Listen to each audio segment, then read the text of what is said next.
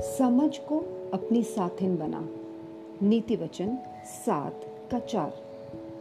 बुद्धिमानों की सबसे महत्वपूर्ण विशेषताओं में से एक है अंतदृष्टि अर्थात समझ, जो वह किसी भी स्थिति में प्रदर्शित कर सकते हैं। व्यक्ति बहुत सी चीज़ों के जानकार हो सकते हैं, लेकिन जब तक उन्हें अपनी स्थिति की गहन समझ न हो तब तक उनका ज्ञान बेकार हो सकता है और हानिकारक भी हो सकता है। अंतदृष्टि अर्थात समझ प्राप्त करने का अर्थ यह है कि किसी स्थिति में विभिन्न कारक कैसे योगदान करते हैं, इसकी गहरी समझ हो।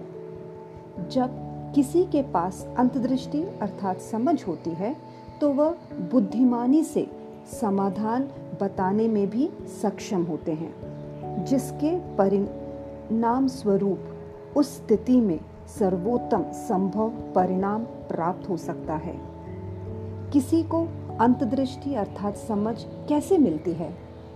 वचन कहता है, परम पवित्र ईश्वर को जानना ही समझ है। नीति वचन नौ का दस।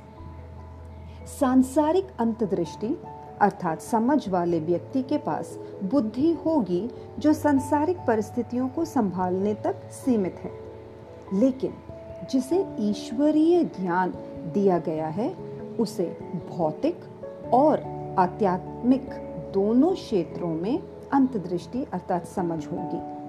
वह दुष्ट की योजनाओं, देह के कार्यों और स्वर्गीय पिता की इच्छा को समझने में सक्षम होगा। और ईश्वरीय ज्ञान और प्रेम द्वारा निर्देशित निर्णय लेने में सक्षम होगा।